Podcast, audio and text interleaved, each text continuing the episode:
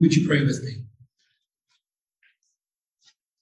Lord God, may the words of my mouth and the meditation of all of our hearts be acceptable to you in this moment, our rock and our Redeemer. Amen. Living by principles. Sometimes we seem to entrap ourselves with rules and regulations.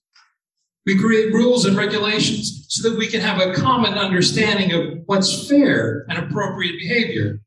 But there are often unique circumstances that make the rules seem unreasonable in certain situations. This is why we have ongoing legislative sessions which constantly modify existing laws and churn out new ones in the local, state, and federal legislative sessions. It's very hard to create a rule or a law that would apply to every person in every circumstance. For example, in 1994, California enacted a three strikes law that required judges to impose a life sentence on anyone who had two prior convictions for crimes defined as serious or violent by the California Penal Code. This was in a response to two tragic murders that had happened. The intent was to keep repeat offenders of violent crimes behind bars, but there were unintended consequences for some who committed relatively minor crimes on their third offense.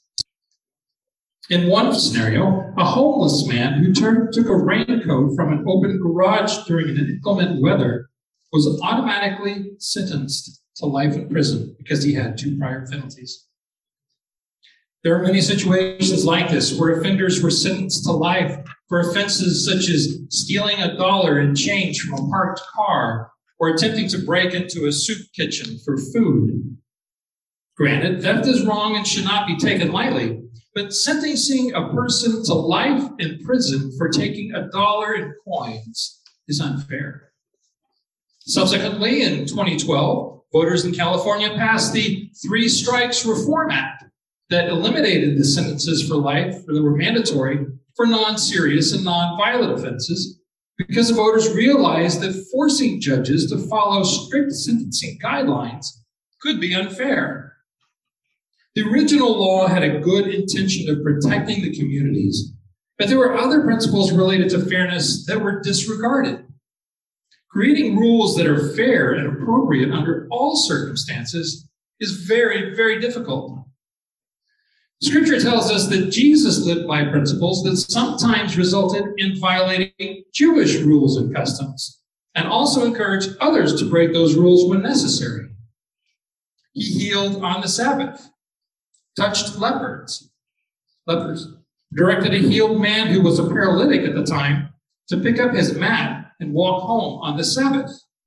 And he allowed his disciples to pick the field and eat it on the Sabbath. These are all violations of the Jewish law. But Jesus looked beyond the specific rules within each circumstance and based his decision on principles behind the laws. There are 613 Jewish laws, and everyone was expected to know them and follow them. Those who failed to follow the laws were admonished and penalized in various ways. But Jesus taught his disciples to look beyond the law, to the principles behind them. At one point, when he was confronted by the Jewish leaders for not following the traditions, he quoted Isaiah chapter 29, verse 13, which says, These peoples draw near with their mouths and honor me with their lips, while their hearts are far from me, and their worship of me is a human commandment learned by rote. This perspective got into trouble with the Jewish authorities many times, and they frequently looked for ways to trip him up so they could discredit him and punish him.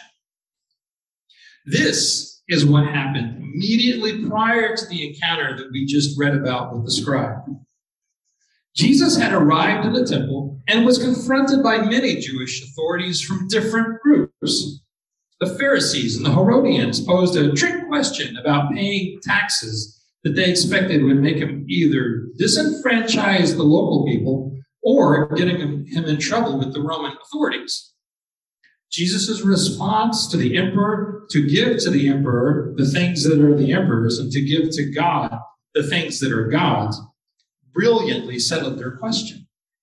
Next came the Sadducees, who posed a hypothetical scenario about resurrection, which they thought could not be possibly answered logically. But Jesus answered them with an authority and an insight that they had never expected. So they walked away as well.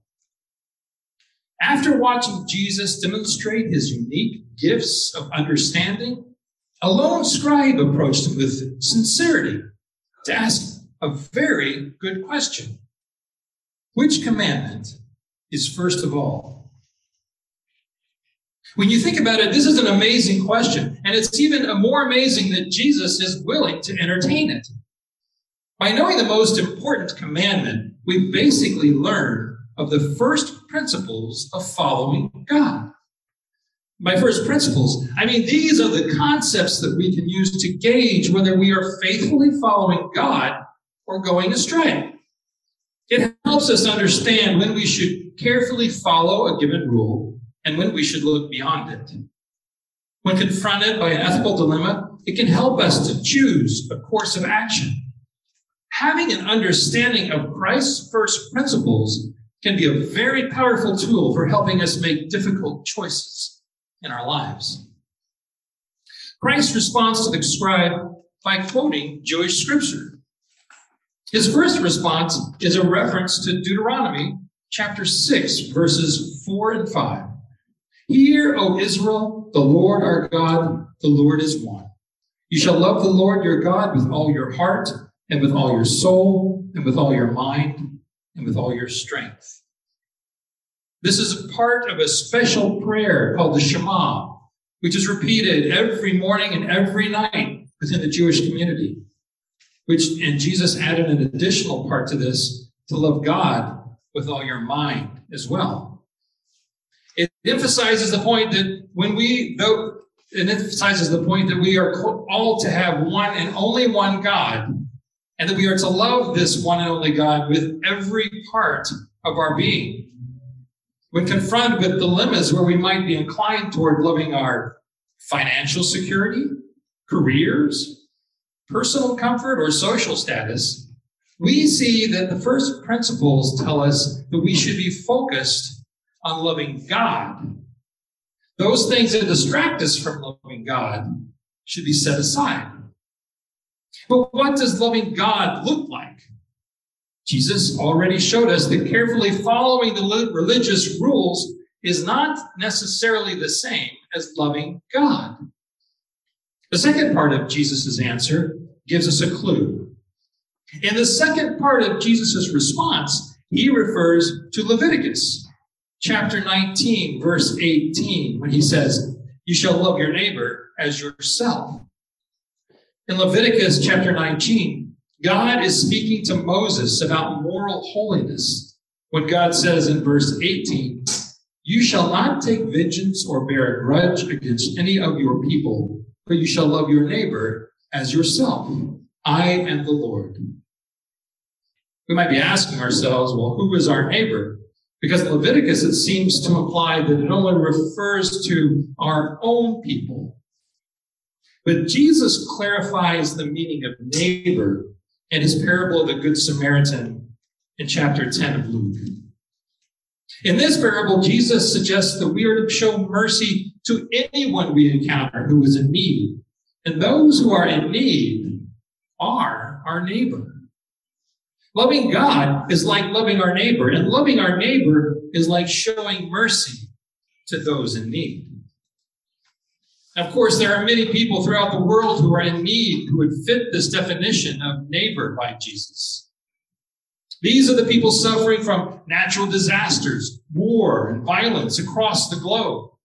And there are many of our communities as well who suffer from food insecurities or clothing problems or shelter issues.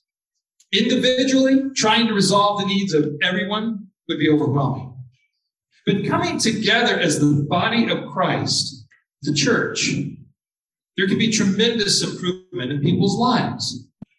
Christ's answer of loving our neighbor as ourselves helps us to think not only of where we should be putting our effort forward, but it also entices us to consider how would we feel if we were suffering in the same way as our neighbor.